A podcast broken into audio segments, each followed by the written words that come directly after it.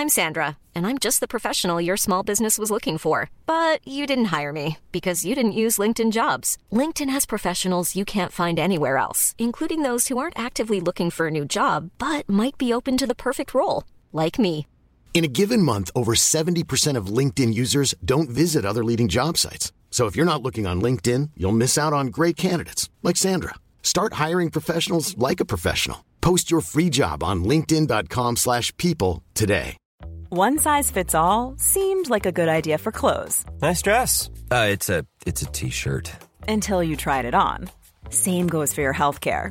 That's why United Healthcare offers a variety of flexible, budget friendly coverage for medical, vision, dental, and more. So, whether you're between jobs, coming off a parent's plan, or even missed open enrollment, you can find the plan that fits you best. Find out more about United Healthcare coverage at uh1.com. That's uh1.com. Burrow's furniture is built for the way you live. From ensuring easy assembly and disassembly to honoring highly requested new colors for their award-winning seating, they always have their customers in mind. Their modular seating is made out of durable materials to last and grow with you. And with Burrow, you always get fast, free shipping. Get up to 60% off during Burrow's Memorial Day sale at burrow.com slash ACAST. That's burrow.com slash ACAST. burrow.com slash ACAST. Many of us have those stubborn pounds that seem impossible to lose, no matter how good we eat or how hard we work out. My solution is PlushCare. PlushCare is a leading telehealth provider with doctors who are there for you day and night to partner with you in your weight loss journey. They can prescribe FDA-approved weight loss medications like Wegovy and Zepbound for those who qualify. Plus, they accept most insurance plans. To get started, visit plushcare.com slash weight loss. That's plushcare.com slash weight loss.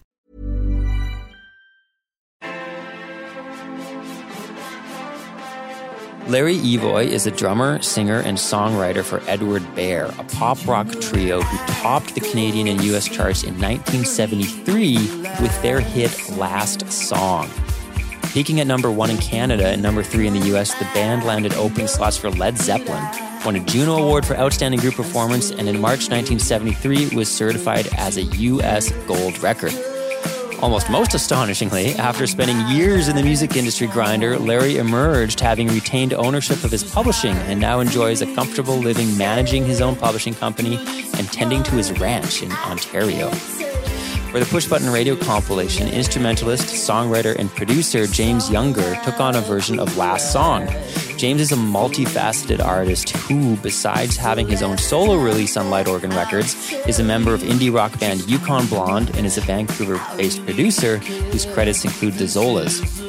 In addition, James hosts his own podcast with fellow artist Johnny Payne called An Impossible Way of Life, where they give their takes on classic albums and artists. You can find it wherever you stream your podcasts. Both James and Larry dove into a thoughtful conversation that hits on songwriting, touring, and recording. So, I hope you enjoyed James Younger and Larry Evoy on the Push Button Radio Podcast. Mr. Bear. I'm here. I'm here. Hey, how are you? Pretty good. So it didn't pop up here, but when you called me last week, I thought it was fantastic that the caller ID said Canadian Bear. well, that's a corpor- corporation, you know. That's the old uh, corporate identity. Ah, okay. Uh, this is Joseph. I've got James here as well, and uh, Larry. It's great to have you. Mhm. Well, thanks for inviting me. Hey, Hey, James, I- how you doing? I'm really good. Can you hear me okay here? I just want to make sure. I've I got it- can. Okay, great. I can. And I, I thought you did a really nice job too, by the way, on last song. And I want to ask you, why did you do it? Funny, actually. I really appreciate that. Um, and I think I don't know. I was, I think at the time I was really into. I was, I kind of did like a sort of a '80s Elvis Costello version of it or something. It felt like maybe, but uh, you know, the reason I did it was first of all because the the label owner who's um who's putting out this uh compilation he um he he suggested it to me i'm i'm i've lived in canada since about 2005 so i hadn't grown up with that song it's not kind of in the i'm british so it's not really in our cultural kind of canon like it is here so right. so i mean when i heard it i was like great and also it was easy to learn. Good one. I like Yeah. it. Yeah. Isn't that the sign of a good song? easy to learn. it's easy to learn. Play well, it is from a musician's point of view. Yeah. I wanted to ask you actually, Larry, that I read that you said Mhm. you, you always knew the song was going to be a hit, and I wondered what that what that meant. It just, it's one of those, not an arrogant thing. It was just one of those. No, I, I didn't. take everything- arrogant. Yeah, it, it just fell into place and was really, um, what, what's the word? I don't know. Everything I wrote around that time period was an actual statement. It wasn't like a, I'll make this up, I'll go away and think up something. It was always part of what was going on in my life. Yeah. Which is a little bit country to me. Um, but, um, okay, I forgot what I was going to say. So why did I, did I, oh, I don't know. Okay, sorry. Just why? Keep did you going. know, why? Just why did you know? Why? Well, I suppose Oh, why was it a hit? Why because it just felt like it. it. It it was one of those huge things, and also singing it when I can remember very clearly singing it in the studio yeah, and actually putting um, what would the word be like a wavelength on what I'm saying, sure. so that it could reach really far. It could reach just as far as it it could go. Yeah, yeah, Do totally. you know what I mean? Like it, it would Yeah. just re- and I think that's exactly what happened. That it it hit wavelengths with people. You know, I would get you know notes and things saying, "Oh, this was going on in my life," and oh, it just hit. sure. You know, it's like the right wavelength to to catch a whole bunch of people. yeah, And music to me is so um, so interesting that way because you can have pockets of people who, you know what I mean? Like you can have people who come to Toronto and, and play Massey Hall only, which is 2,500 seats. That's pretty good, but sure. but never an arena. And that's Yeah. okay. That's like that's you know what I mean. That's the wavelength they're aiming for, and that's who they, and that's their audience. So yeah, Were you trying to write a, a hit song? I mean, I know that sounds No. like maybe a reductive question because all of us are kind of, but you weren't trying. yeah. I guess kind of is. That's a good way of putting it. Yeah, you want people to hear what you do, right? Sure. That that's always a part. You you want that to happen. Mhm. Mostly, I've I've met punk bands that. It's almost like if you did that happen, that would be a bad thing, and then you'd be a sellout, you know. Sure. And that's kind of weird. Like we do it's almost li- a reverse thing. yeah. We work in a kind of strange uh, profession where um, selling out is a. There's not many other no other environments you can do that in. I guess what I mean is, can you? Uh, can I mean? Can you? I, what I, I suppose what I was passing from your, um, your kind of the, the suggestion that you knew when you wrote it it was going to be a hit. I, I I guess another question was like, can you? I don't know if I. I guess like I would say you can't really predict that. So You mostly can't. That's right. Yeah. That's true. But I don't know if you like. I grew up listening to. I guess it would be pop music. It wouldn't be really rock and roll. It would be, Sure.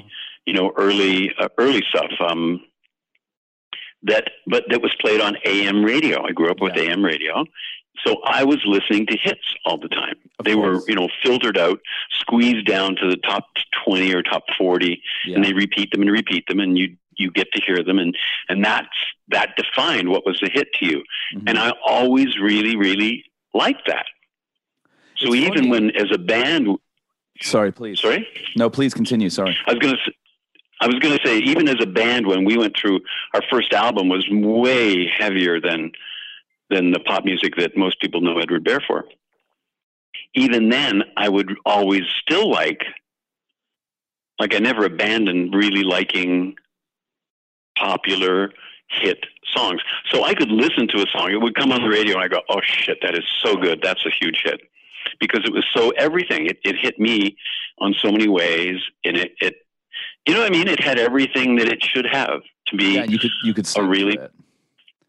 Yeah, I guess you could sing along to it. Yeah, exactly. I mean, but then the last song, obviously, is is kind of is is written in that classic AM style. Yet it's 1973. I mean, you'd be competing with you know things like Springsteen and stuff are starting to happen. Rock's getting kind of bloated at that point, really. You know, so it's interesting. Did you benefit from AM radio? Is that what drove your? Is what that what drove last song? Oh yeah, I would say for sure. Um, yeah, we we had already been through the whole early on FM radio thing with Sure. the original band, and um, and come out, you know, come out of that, and, and went into more the AM. I guess because oh, what's the word that once you understand what you like, it's pretty hard to separate yourself and say, I really like this. Sure.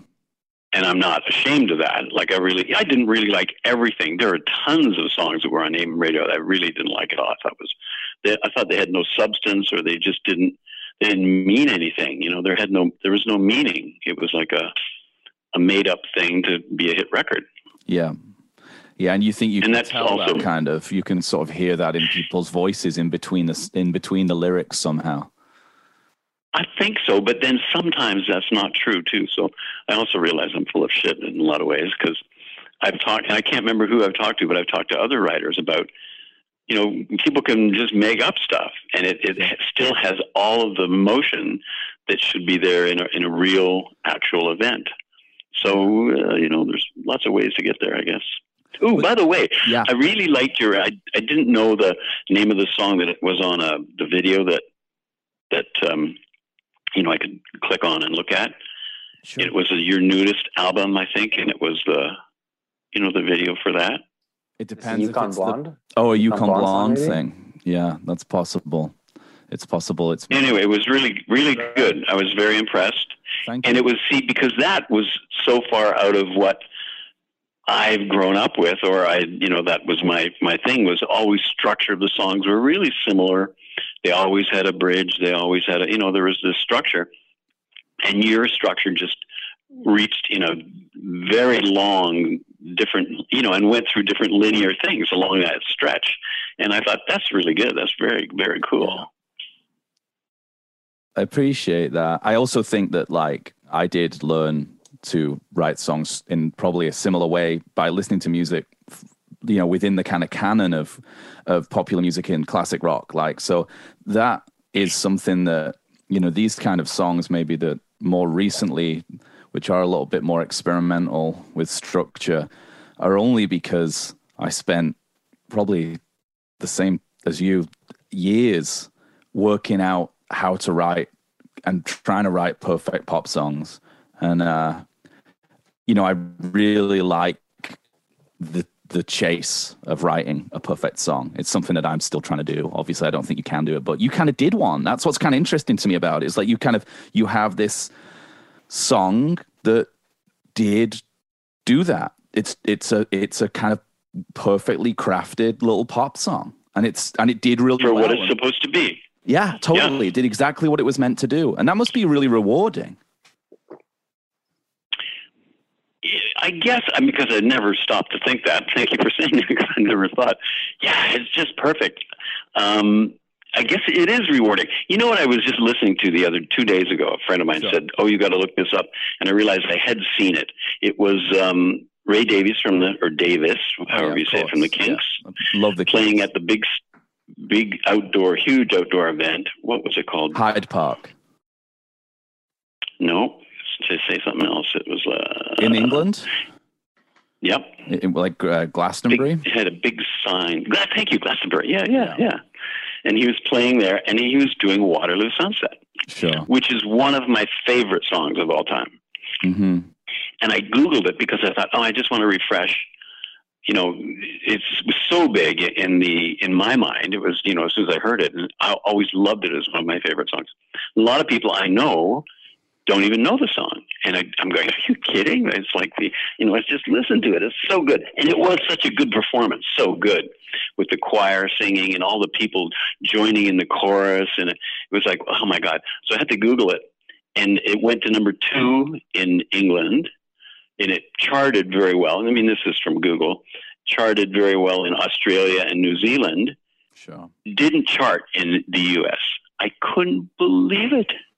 I mean, uh, Like, how can that happen? The Kinks famously, um, you know, were maligned because uh, you know as one of the sort of big four British bands, or their chances were kind of scuppered because they had their visas to America declined, you know, in the late '60s, didn't they? So I think what they did is they retreated kind of into their Englishisms and their kind of the Village Green kind of idea and Arthur and Waterloo Sunset. Maybe it's just a bit ubiquitous with, you know, Britain. I always think that when you're talking about, I think Ray Davies is, you know, one of the best songwriters just but period. I think that like and Waterloo Sunset is an astonishing song, but I also think it's amazing how he was only about 23 or something when he wrote that. That's the so worldly, such a worldly man at that age, which is yeah. incredible. Yeah, it's a beautiful song.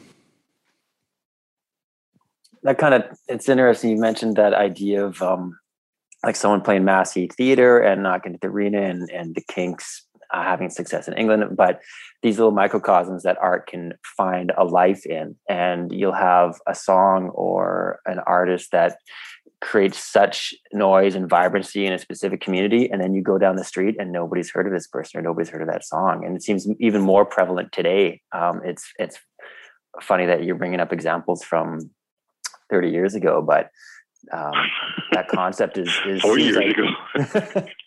You know, you know, Larry. If you want, you know, we can go over to London. It's really easy to have a pint with Ray Davies. He's always around. He's, he, you know, I heard that, and I can't. Yeah.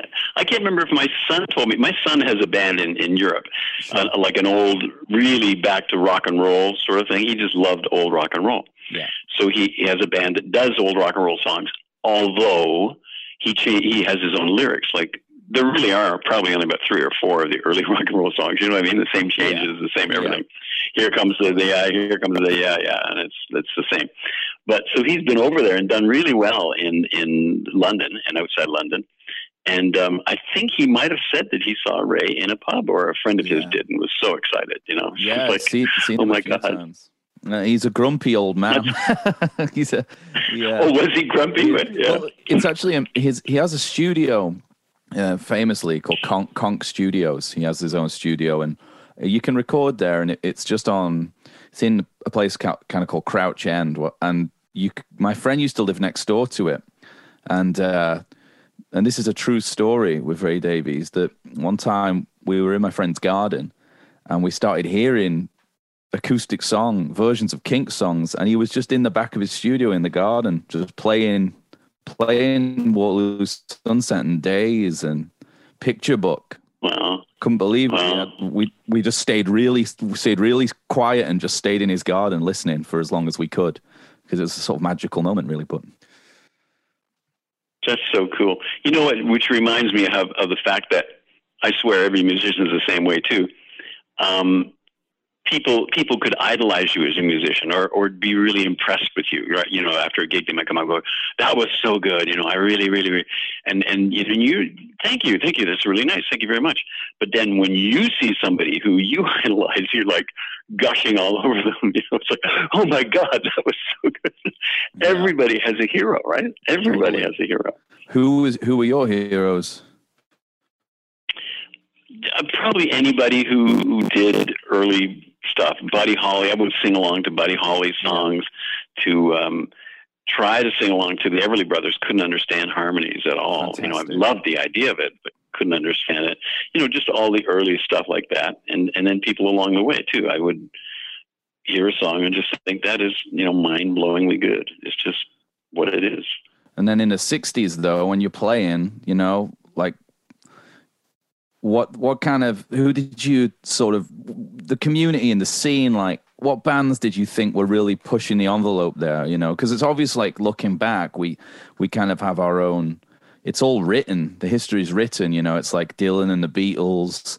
I mean who to you was really at the top level? Because you'd have been there and have been around it a little bit well, I mean, obviously the Beatles were huge, uh, just age-wise for me. That was, I think, I was 18, yeah, and saw them in Toronto. They played in Toronto, um, and the, the phenomenon of them was amazing, like stunning. They, just the energy that they were creating. They were making this energy happen, you know. Yeah. And there, it was back in flashbulb days, you know, when you'd have a little home camera with a little flashbulb. It would pop, you know, and you have to throw it out and pop. And I'm looking at them and barely hearing them because of the screaming and it's like strobe lights going off all around this arena, like Sure. just constantly. And they're all these little individual pop, pop, pop, pop, pop. They're taking these pictures, which are never going to turn out. They're so far away.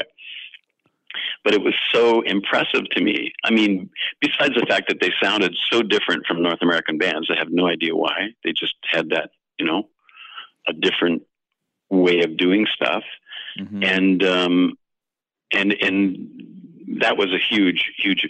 By the way, they they're another example. They didn't get released in North America right away. They had trouble getting released. Really?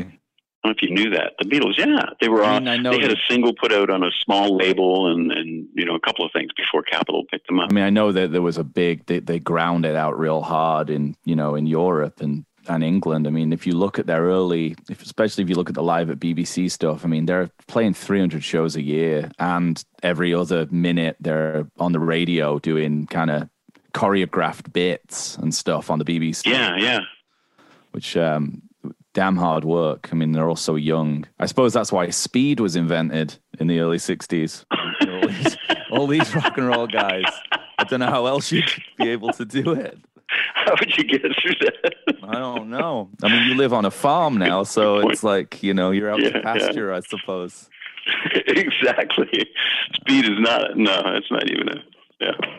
Well, so um, how did how did you get signed? How did it start for you? If you don't mind me asking, it's very interesting. This, We- by the way, uh, Larry. Well, because stuff's so different now, right? Stuff stuff is so different. I learned that from my my son when he he got a deal with an independent um, label in in England, Dirty Water Records. I don't know if you know them. They're like a No, I'm not sure. um, but but the deal and how they got paid, and he's asking me, "Wow, you know, do you want to look at the contract?" And, and he's describing it. It was so different from when you sign to a label, and this is how much you get per record, and you know, da da da da da. It was all laid out, and it's not that way with him. It's I don't know how many different ways of doing it there are now, but he makes money by they give him records, right? A certain percentage instead of having to audit their books on percentages. He Oh, gets a percentage of the records that are made, and then they sell them. So Okay. I thought, boy, that's brilliant. The record companies back in the day would have loved that because they never have returns. You know, they'd never have a problem with that. So we we we got signed. Everything is, I think, um, luck always as well. Like right place, right time. Bit of luck, you you, know, make as your well own as though. talent. You make your own a little bit. Yeah, you do. You gotta you gotta be there. You gotta Yeah. yeah, wake up and say I'm gonna do more. Um, and it took a long time. We're pushing and pushing, trying to get signed in Toronto, which was really the center of. I shouldn't say that, but BC would, would be uh, Well, not no, happy with that. But I- it was I- the center you of music.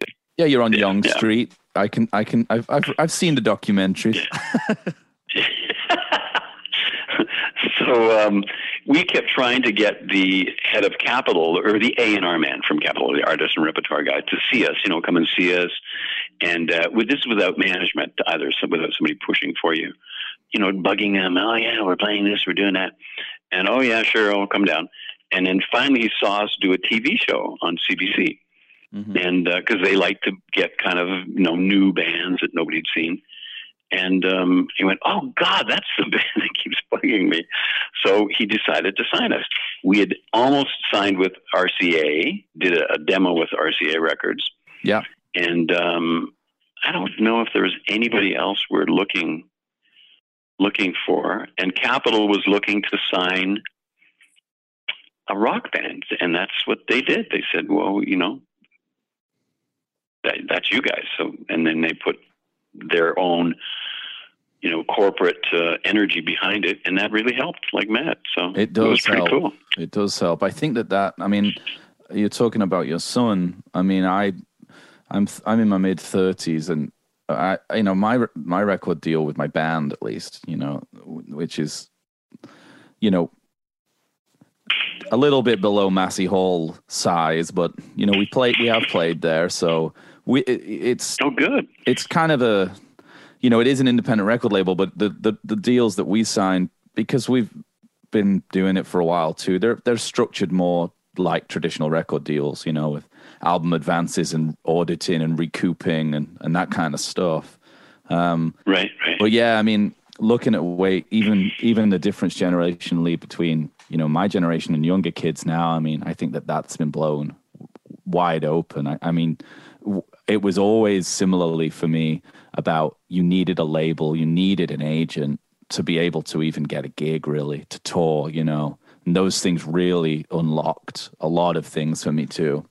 I don't know how people do it these days because you well you use the internet and you can kind of do it but i think it's all it's a bit wild west now where it was still a, still quite traditional when i started too well yeah and, and the the industry apparently has just spread so in so many different ways and so many different ways of doing things right and yeah. and the fact that everybody can do it like you can yes stop a kid on the street and say, "Can you record music?" Sure, yeah, you know, well, I, I mean, on the weekends or whatever. I, you know? I can, yeah. I mean, I'm literally. I mean, I have a studio, but I'm in a, I'm in my closet at my house right now, and I've got everything I need in here to make a record. I mean, you know, yeah, actually, yeah. Um, I was what I watched a, you know, Steve Miller, right? Yeah, yeah. I watched a, a sort of classic albums um, of Fly Like an Eagle the other day, and uh, you know, I've always liked that record. I think actually it's kind of yeah like what you're talking about. I mean, he, I think he's he's listening to AM. He grew up listening to AM music, and you know, there's this FM radio thing happening, and he's kind of like, you know, listening to what's happening in the early '70s, and maybe just making a slightly conscious decision to like, I think I know, I think I know maybe like what the radio needs, you know. And, yeah, uh, yeah and I really related to that. And but I also loved that he made most of it at home. Like he, the technology was just allowing you in the early well seventy five it is to have it. He had an eight yeah. track in his in his front room, so he, he did the beds in a studio. You know, he got a ripping band in. You know, ripping drummer, the guy you need if you want hits. You know, and uh, I think he did it. Well, it would have been in California. I can't remember the studio, and then he he took him, you know, 15 months, and he just did all the overdubs, worked out the vocals, and did it all at home. And I thought, God, that sounds like how people make music now, you know? Yeah, but mm, boy, he did a really good job. I mean, it was yeah, it worked really well. yeah, yeah. I mean, because you know along the way there have been people who put out CD, uh, not CDs, uh, cassettes. Remember, yeah. what was the band that did something on a cassette? You know, and it was pretty good. It was like shit, that works. Okay. I mean, I guess like Nebraska is a famous record, like a four-track kind of recording, Bruce Springsteen, Nebraska, if that's what you mean, like a kind of like recording on you know, little Tascam yeah. kind of things. Yeah. Yeah, yeah, exactly. Yeah. Yeah, yeah. So did you you had a studio at some point yourself? Yes, and I took it apart recently because um, we were renovating our house and to take everything out of it. Um, and I find studios make me crazy. Actually, I like it in one hand because I like to.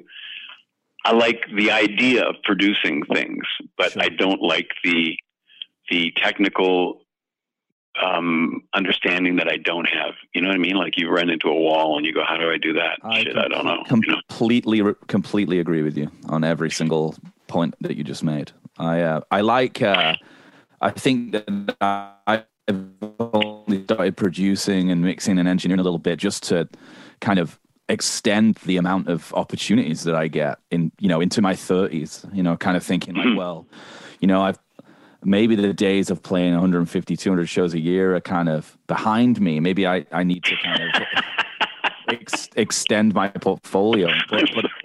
No, I mean it's it's it's tiring. I'm yeah. sure you I'm sure you know. Yeah. Um, absolutely. And uh, or at least maybe I can do it a little less. Um, also, um, you know, our band or the band I'm in that you know kind of pays the bills somewhat is uh, you know we're we're kind of just a Canadian CanCon kind of like we're kind of limited to that. You know, we've not really tried, but we've not really had any like major success anywhere else. So there is actually a limit to really what you can do with that touring wise.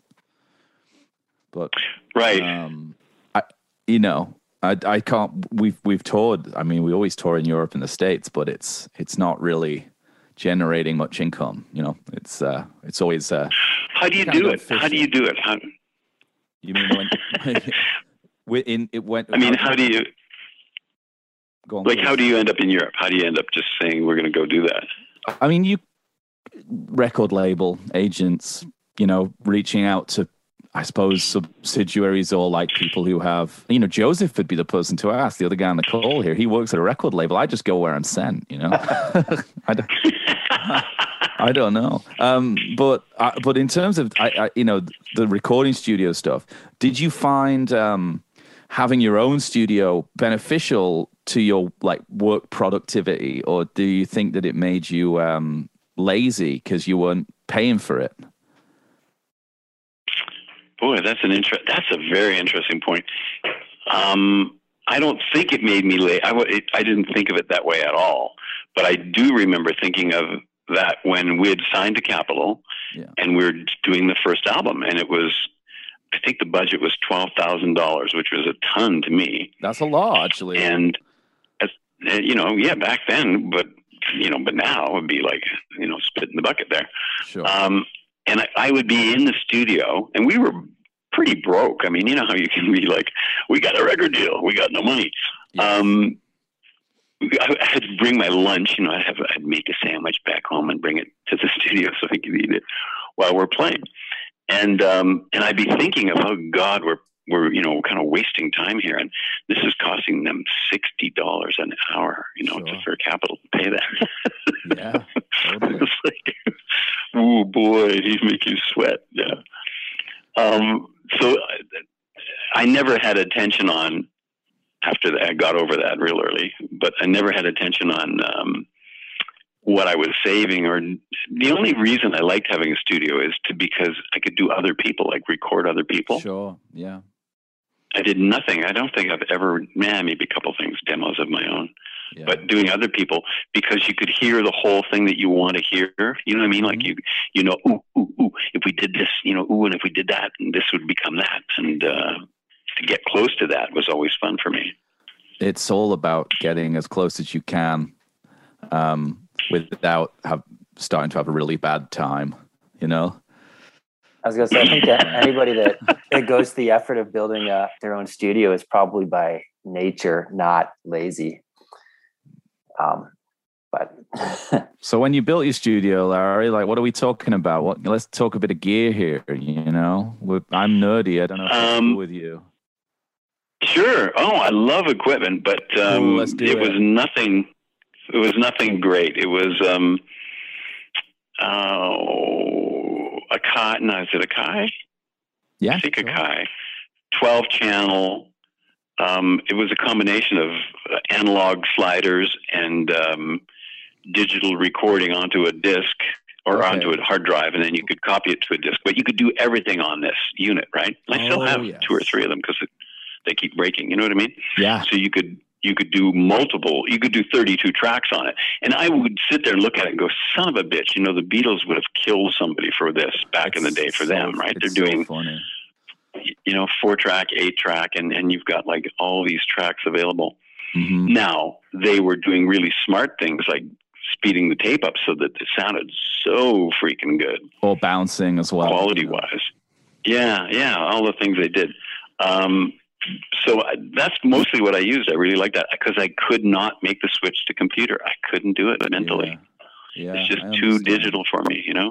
I think that like it's changed the the technology's obviously like changed the way in which we we write songs. I, the best example of that was um is it Susan Collins who she was Pr- Prince's engineer famously on kind of a lot of his really famous stuff and she'd talk about how they had a 24 track you know that was like the height of Yeah. the technology at the time and you know they'd come in and do a song and you know drums, bass, guitars, you know, whatever else. They'd, be, they'd leave four or five tracks at the end for him to do five different vocals that they could comp through.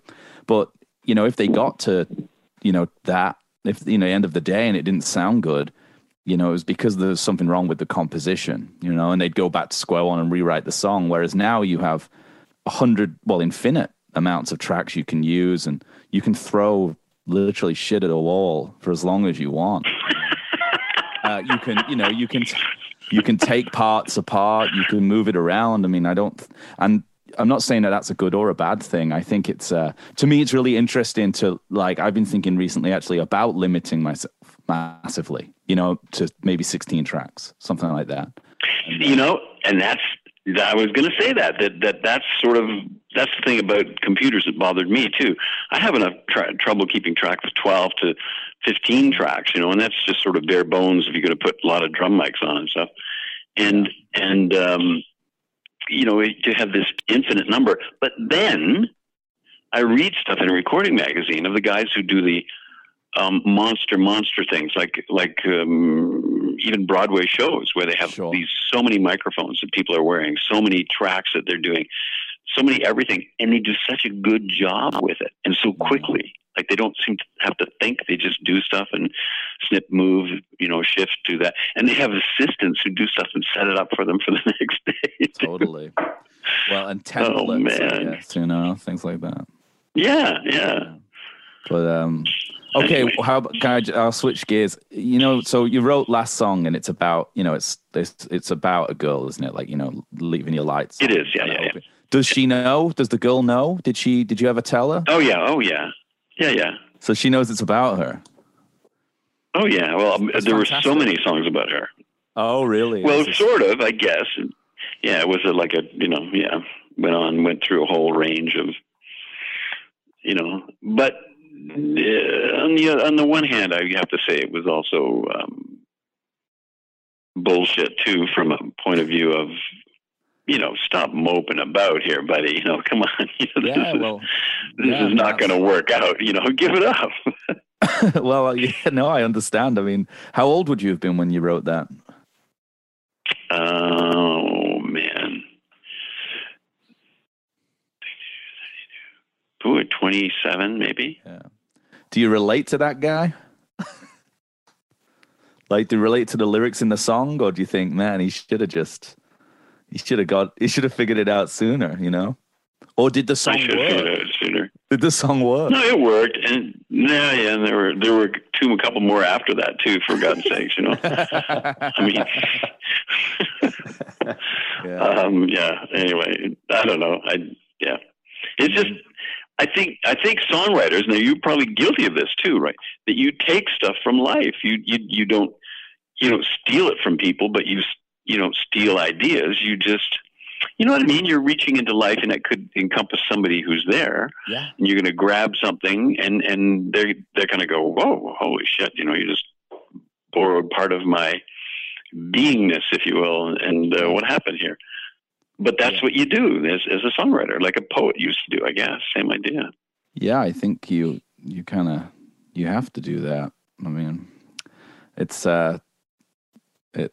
I don't know. Talking about Ray Davies, I mean, he, he's the best at it. One of the best at it, maybe. His observational kind of songwriting about people. You know, doesn't talk about himself too much. Actually, mostly talking about other people. But you know, those vignettes make those songs make you that's what makes you go back to them i think and listen again you know? Mm-hmm. Mm-hmm.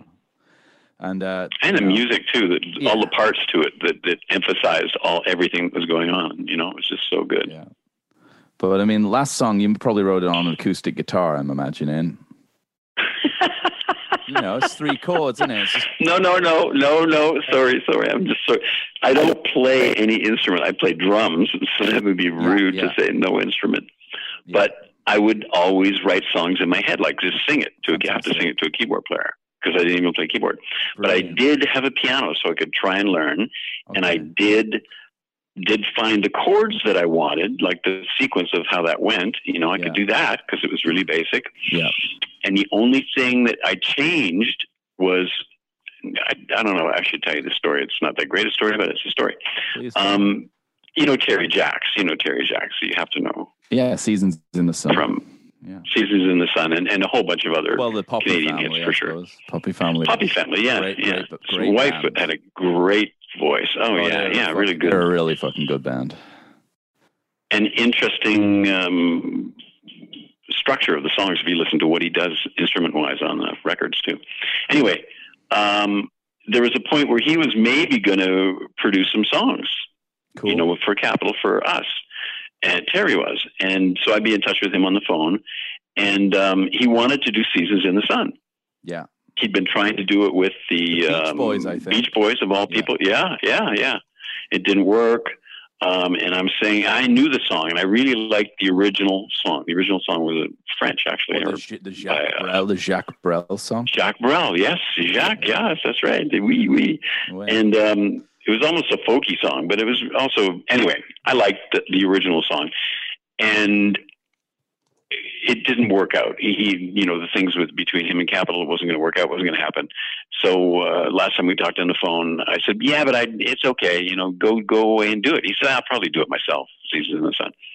And I said, I wrote a song, and, and I sent him the song. He said, "Great song, last song. Um, drop it a half a step." Interesting. And I did. He was right. Yeah, he was exactly right. Uh, and that was, you think that that made the difference? I think it made the difference for me singing for sure. You know, now maybe I would have figured that out on my own. I don't know. I don't know. I think that is interesting. Ooh, I was going to ask you something about producers. You, I've also read a thing that said you did everything in the last album, or like as a band, you did it sort of together, Ourselves. deciding what you're going to do Yeah. Well, without a producer. Yeah. yeah, we kind of took it.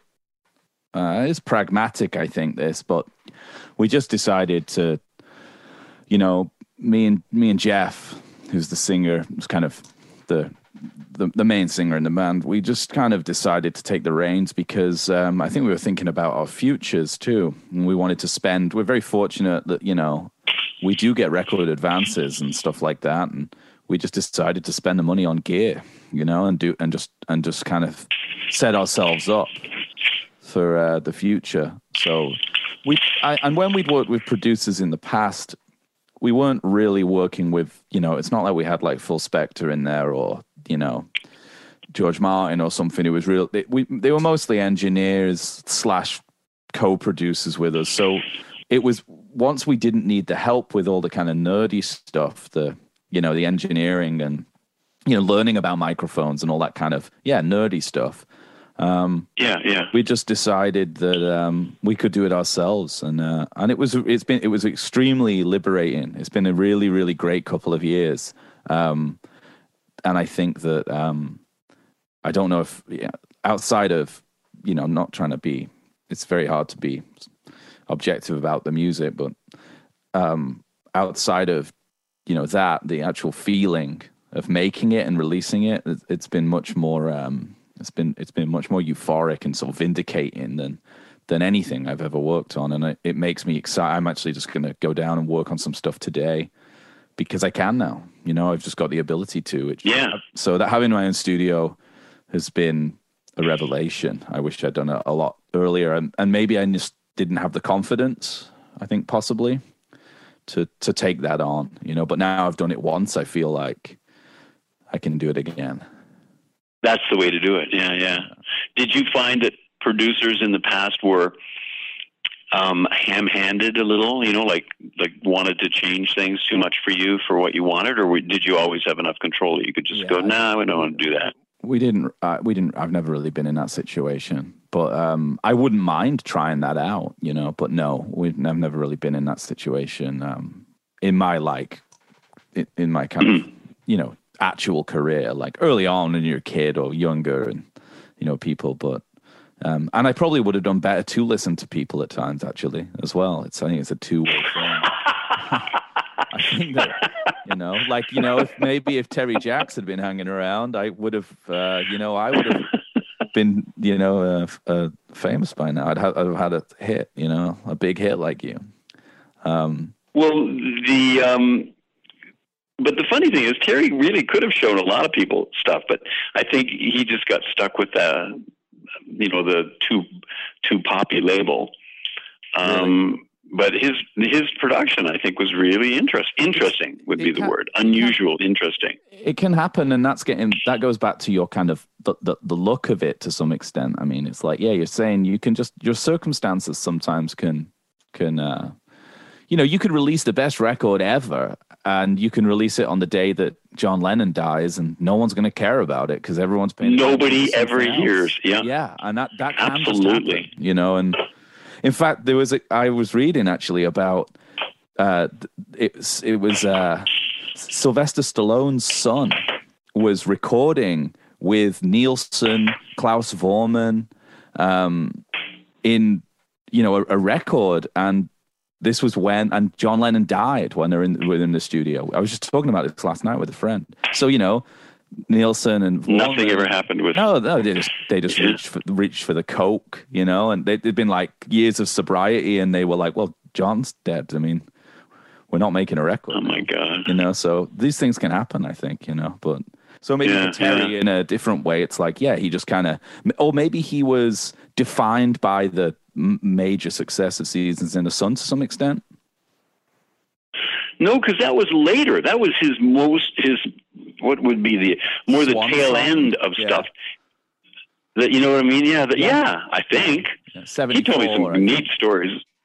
Yeah, yeah, because there were so many hits before that that um, I was just playing one for my wife the other day, and she said, "I love that song," and she loved the quirky part. There's um, oh God, what song is it? Uh, that's where I went wrong. Da da da da da da da da da da. And this, this old a, bus. Is this a kind of a country thing? Is this a Poppy Family thing, or is this prior to that? Yeah, Poppy Family. Yes, exactly. Um, but there's a part in it where it's like a clickety clackety. It almost sounds like they're using spoons, which I wouldn't put it past him. You know what I mean? Clickety clickety clickety. Yeah, yeah. And she, so here's my wife who doesn't know anything about nerdy stuff like that, like could care less, but really liked that sound and that it that it made feel like you were on a bus rolling down the road too. You know, which is I think exactly what he tried to do. I think of them as being pretty psychedelic, the Poppy family. though. you know what I mean? I mean, uh, isn't that fair? Could be. You know, yeah, kinda, I guess. Have yeah. like ta- tablas and you know stuff on songs. Yes. A lot, of, lot of organ and you know where evil yep. grows. That's a good one. That's a good song. That's true. There you go. Yeah, it's yeah, kind of yeah. got a bit of a zombies vibe, actually.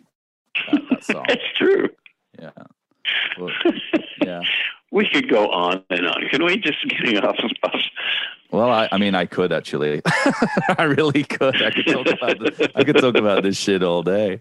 I mean, it's uh, it's it's funny, yeah. I mean, but instead, Ooh, maybe I'll go what, on. Go on.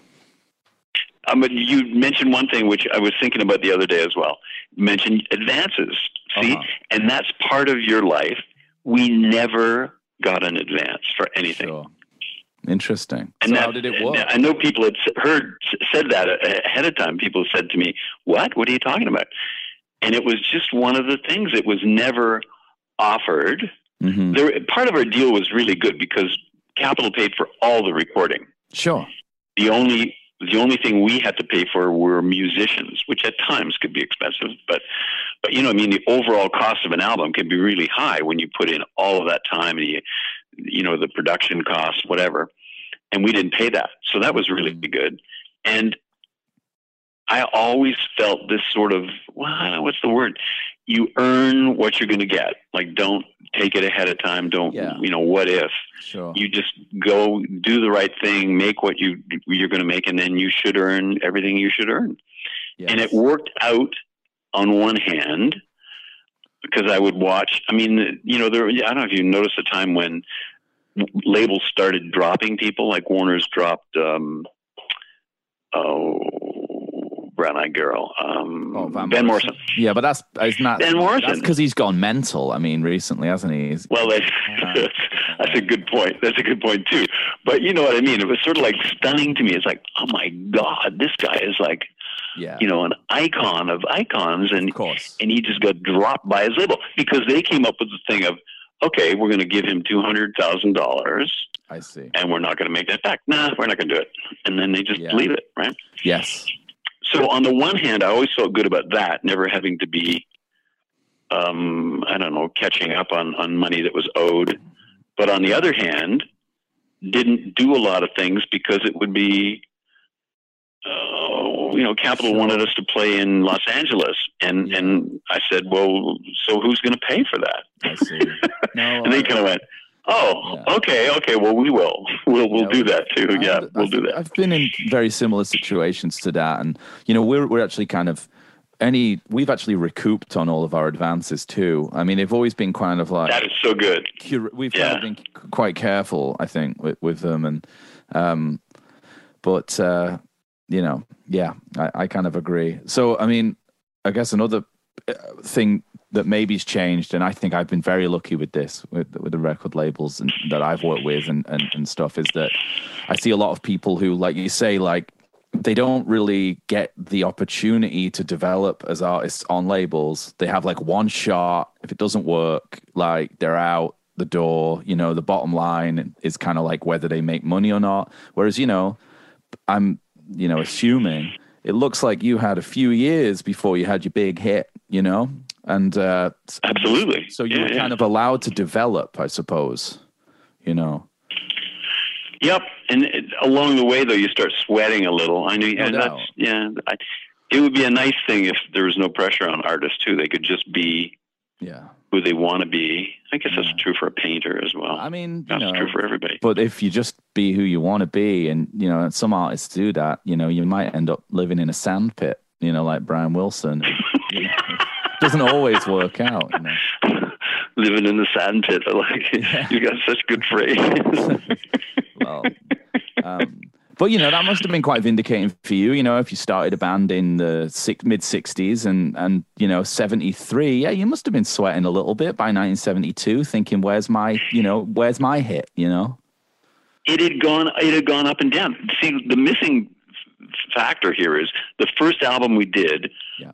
They pulled a single off it, and it was a Canadian hit. You mean Mexico? I was going to ask you It about was that. song. totally, totally different from all the other stuff on the album. Um, but it was a an actual song. I mean, it was there. I was, you know, making another statement about some a different girl.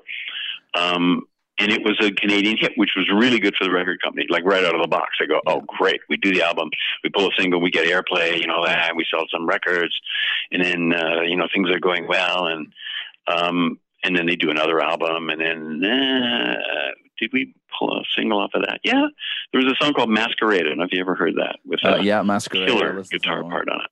Yeah. Same thing, you know, did pretty well. Yeah. Uh, didn't do killer great. Um, U.S. was interested in it, but actually apologized. The the A and R man from Capitol U.S. apologized one time. Said, "I'm really sorry about that song. That song should have done much better." Mhm. Um, they had um, "I Am Woman, Hear Me Roar." What's her name? Uh, signed to Capitol, and they were working her really hard, and they just ignored. In uh, what year You know, well, they can't do everything. Well, 1967, 68. No, no, they're at, that would be after that. 60, Yeah. Helen Reddy. 69 was the first. Helen Reddy, thank you. Yeah. Was the So was, they were working her and didn't work the song, you know. So that happens Yeah. too in the corporate yeah, world. Was um was America always the holy grail? You know, back then, as it still is now. I guess so. Yeah, I have. You know, I was a little bit leery of it, kind of, because Americans were so confident. You know, it's like we're so Canadian. It's like, oh my God, these people. You know, and, you- and and you start to buy into it. You go, shit, they must be able to do anything because they're Yeah. they think they can. I agree. But I mean, I, I saw um, I saw Chilliwack play a couple of years ago. Um, at the, uh, the like you know at a casino kind of. They're they're still ripping, man. Those guys were great. And uh, I remember um, Bill Henderson talking about you know California Girl and being like, you know, we wrote Yeah, this yeah. song. We were trying to get big down there. You know, we were we had these this idea, you know, to write these t- songs that would kind of would take us there. You know. And uh, I kind Did of it work? to that. I don't think it really worked. Yeah. No. Whereas you had a hit in the States. Yeah. How about that? You know, the last song did well, yeah, yeah, yeah, Yeah. yeah. which is great. Did you? Did it get you? T- Uh. you- yeah. Did it get you down there? Did you play down there? Yeah, but all kind of um, you know th- things that I really liked, but they were they weren't what you'd call um, prestigious jobs. You know, they it would be like Disneyland, which sounds so hokey. But I really had a good time. It's like, wow, this is great. you? Totally. that you the stage. The first time was a stage that came up out of the ground, and you come up and you're playing as you come up. Um, yeah, I know. Um, and then playing um, TV shows. I did some TV shows, which I really like TV because it's like recording only you don't have to do anything; just show up. You know. What if your string breaks though? Um, yeah, really. eh? we played to tracks. Actually, they brought tracks down yeah. and sang to tracks, so it was like, like not lip sync, but it was play sync. I guess. Yeah, the kind of classic classic style, I guess. Yeah. Yeah. Yeah. Yeah. Well, um, Anywho, yeah, that's great, man. It's really nice to talk to you about all this stuff. it's great talking to you. Yeah. I wondered last thing maybe um, about your publishing business and, and what that's all about. Not much. It was just you know figuring out ahead of time that publishing, um, and I never even figured it out all completely back then. Uh, anyway, um, publishing was just giving up half of your song Sure. to a company um, that maybe would do something and maybe they wouldn't. Yeah. And um, before we signed, I had read a book called This Business of Music Okay. and got a whole bunch of information from it and went, oh, you know what? We could just hold on to the publishing and um, why not? You know, like what's going to happen? And um, it worked out well. It, they sent a, a person up from Capitol US to to say that you know to get the publishing, and and I'm saying no. Well, nah, no, we're not really going to do that. And he, you know, got kind of heavy and said, well, you know, you may not be releasing a record then. And we had already we signed like a week before. You know, we'd signed the deal a week before. Interesting. Nobody told him that. So we kept the publishing, which again was a great thing. Um, and maybe, may, nah, it was a great thing. The songs themselves, including last song, were not what I would call coverable songs. They're not the kind of songs that other people would Sure. would reach out and immediately. You know what I mean? Like if you're going to have a big hit, and people are going to do that song if they want to, you don't have to sell it. If you don't have a big hit, then sure, you know a publisher can work it and pitch it to people and get them, mm-hmm. know, yeah, maybe this and maybe that, get them to do it. But that's a lot of what you give up to get that done. Sure. Does that make sense? Yeah, do you know what I mean? yeah, it does make sense. Yeah, it makes sense totally. But then, who who was going after your money for you? You were just going to get it from yourself, like you know, your publishing money and stuff. Just yeah, just SOCAN or you know, it used to be called CAPAC, collected uh, airplay, um, and then Harry Fox would collect mechanicals from U.S. And I can't remember who collected mechanicals from Canada, and that was sort of sort of it. Never really did other deals. I met people who did publishing deals, but it seems so convoluted. Like, eh, I don't know. I'm not real crazy about that. You know? Yeah. This is uh, quite pertinent, actually, that you're bringing this stuff up right now in um, uh, my career. I'm just, uh, you know, you could be the guy who makes me make a decision to, uh, to not let someone administer my publishing, you know, or maybe to let them. We'll see. I don't know. I was really surprised and Yeah. impressed by that, Larry. That that you maintained that because a lot of artists are so mystified by that part of the industry, and the fact that you were able to recognize that early on, and now publishing is in it's insane, and you're seeing Bob Dylan sell his catalog for hundreds of millions of dollars and all that stuff now. But you know, when when you said it was a it was a good thing that that you're able to and miraculous timing with that guy from Capitol because that, that was one. I like, how did he manage to keep his publishing, signing a deal at, at that time? And even today, a lot of artists are so confused about what they're giving up when they get involved with a company like that, and it can have really long term ramifications. And, and I know, and nobody really would go into good explanations for them. I, I would blame whoever's giving them advice at the time. You know. Sure. You, yeah. You don't want to end up like John Fogerty, do you? Where you like, you know, those scary You get sued because you did a song that's too much like your other song. That's funny, actually. yeah. Or even, you know, the Beatles, you know, it's like Michael Jackson bought it all, didn't he? All the Beatles back catalogue and things like that. I know. Crazy. Yeah, but, but I blame I blame Paul for that. I mean, he was just being cheap. I think you know he could have done that. He could have done the deal. Interesting. Yeah. Did you listen to Paul McCartney's newest record? Came out No. this year. Is it good? No, it's not. you know, actually, it, Well, it's, pretty. It's not. You know, you, did, did, were you? You know, his first record, McCartney, his solo record, then McCartney two. Those kind of self-recorded, home recording, kind of weird records he made. And you know, one in yeah, yeah. Uh, one at the end, I think between Abbey Road and Let It Be, and then the other one was late later on. You know, seventy, late seventies, yeah. early eighties.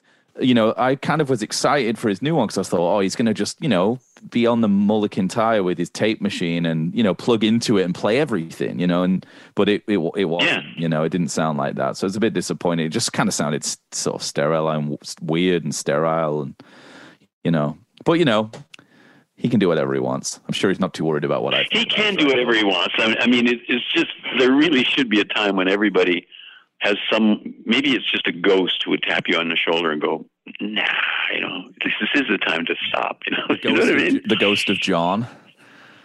It's the ghost of whoever. Yeah, just to to keep you in line. Sure. Who was um I have a friend who um, goes to every classic rock thing he can see, like to see people, you know, from the old days. Yeah and uh, like the Four Seasons and things like that. And they went to see Frankie Valli in the Four Seasons. Yeah, uh, I don't think it was at Casino Rama, but somewhere, and he was lip syncing. Oh.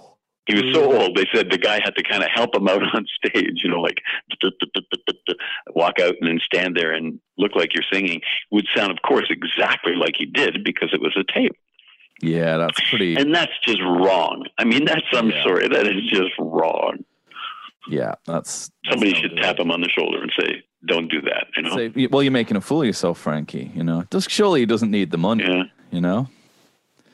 I don't know. You know, people get married multiple times. they probably do need some money yeah, at times. True, those things can happen. We'll see. yeah, yeah. But you know, uh, famous for his falsetto, isn't he? So it's like.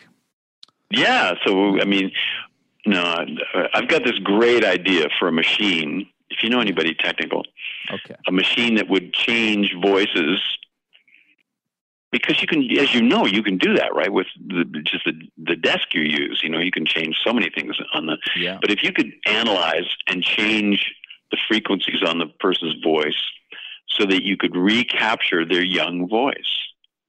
Okay. Do you know what I mean? Voices get like, deeper. Um, like yeah, kind of like um, uh, Scorsese with The Irishman, you know, giving all the giving. Oh like, God, yeah, that's you know, right. That Visually, of, I yeah, forgot like that. An auditory version of that. Exactly, and that that person still would have to sing. Mm-hmm. They, if you heard them in the room they sang in, they would sound like an old man singing, or an old woman, or whatever. Sure. Yeah. But their phrasing and everything would trigger the correct frequencies back from whatever age, and you'd have a dial it. You could go to the age they want to. I just think it would be wonderful for I, people like, like yeah. Linda Ronstadt can't sing at all anymore. Yeah, because of what is it, Parkinson's? Yeah. Wouldn't it be great to do that and just go here, Linda, plug in here. Okay, yeah. now do this and click, click, click, click. That'd be so cool. Voice. It would be, but you know, we you're talking about Frankie Valli here, and like you know, allowing him his falsetto back. But one of my favorite Frankie Valli songs is the theme from Grease, and he doesn't sing it falsetto. Interestingly enough. No, that's true too. He just yeah. is his normal kind of yeah, high pitched voice. You're which right. Is kind of, which is kind of funny because it was written by the Bee Gees for another falsetto guy, and he came in and just sung it normal. You know. Oh, I really? Assume, yeah. Well, I just kind of assumed that they wrote it because it's definitely a Bee Gees production, and you'd imagine they were thinking Frankie Valli will show up and just, you know, he'll rip it falsetto, and then he just kind of sings it normal. You know? Yeah, yeah. Huh. I don't know. Oh God, we could go on. We could go on for hours. Yeah, I, yeah, we could. We certainly could. But but I've got to go and make this uh, machine that you just talked about. So uh, yeah, well, well, keep me posted on that, okay? well, you know, it's, it's, your idea, but yeah, I'll be. I won't be like a, a publishing shark, lawyer shark, who says it's my. No, that that'd be that'd be nice. No, I won't do that. That'd be nice. That'd be really good. Okay, man. Um. Anyway, James, it was great talking to you. Yeah, and uh, we'd love to meet you someday. Yeah, well, and you listen, too, Joseph. I'd love to meet you someday. When, yeah, thank uh, you both. When COVID's over and, and traveling's easier, I'm, I'm often in Toronto and certainly playing shows, but hanging out. But we should get a coffee or something. Oh, absolutely! I would love that for sure. Yeah, yeah. Cool. Okay. And Joseph, what about you? You ever in Toronto? Or? I, I am. Yeah, usually usually once a year. I'm I'm out there, and I have this. I'll, I'll mention this. I have this thing where you know whatever metric you use for success people ask me when you know what is it for you and i say when i get to the place where if i wanted to I could buy a horse, nice. I'll feel satisfied. It means I got some land and I got a bit of a nut to pay for a horse every month. So, so you know, I, I'm I'm aiming for for where you're at. Okay, okay. Whether or not I actually get just to warn you, not, I don't know, but well, I tell you, just to warn you, they're a black hole. They're very much like a sailboat. You know what I mean? You're going to pour money in there, and and it's not usually with our best horse, the one that who who went to the Olympics and got a silver medal with the team nice. as a jumper. The best one, he literally, and this is honest to God true. I'm not exaggerating. He would every year, he'd be doing great, and he'd be earning money, you know, and he'd be paying his way until he got to the point where it was made enough for the year, and he'd break down. Yeah. Like he'd, you know, oh, I got a sore, I got a sore leg, I can't jump, you know, that kind of thing. Somehow he knew that he'd done everything. Yeah, yeah. Well, I paid for myself. I don't have to work anymore. Every year it was amazing. Amazing. Anyway, sir, that's a horse story.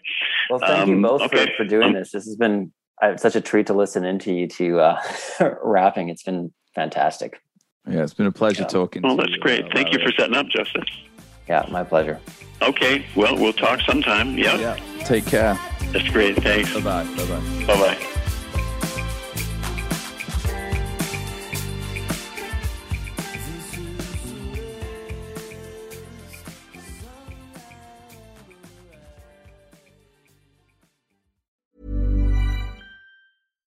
Hi, I'm Daniel, founder of Pretty Litter. Cats and cat owners deserve better than any old fashioned litter. That's why I teamed up with scientists and veterinarians to create Pretty Litter. Its innovative crystal formula has superior odor control and weighs up to 80% less than clay litter.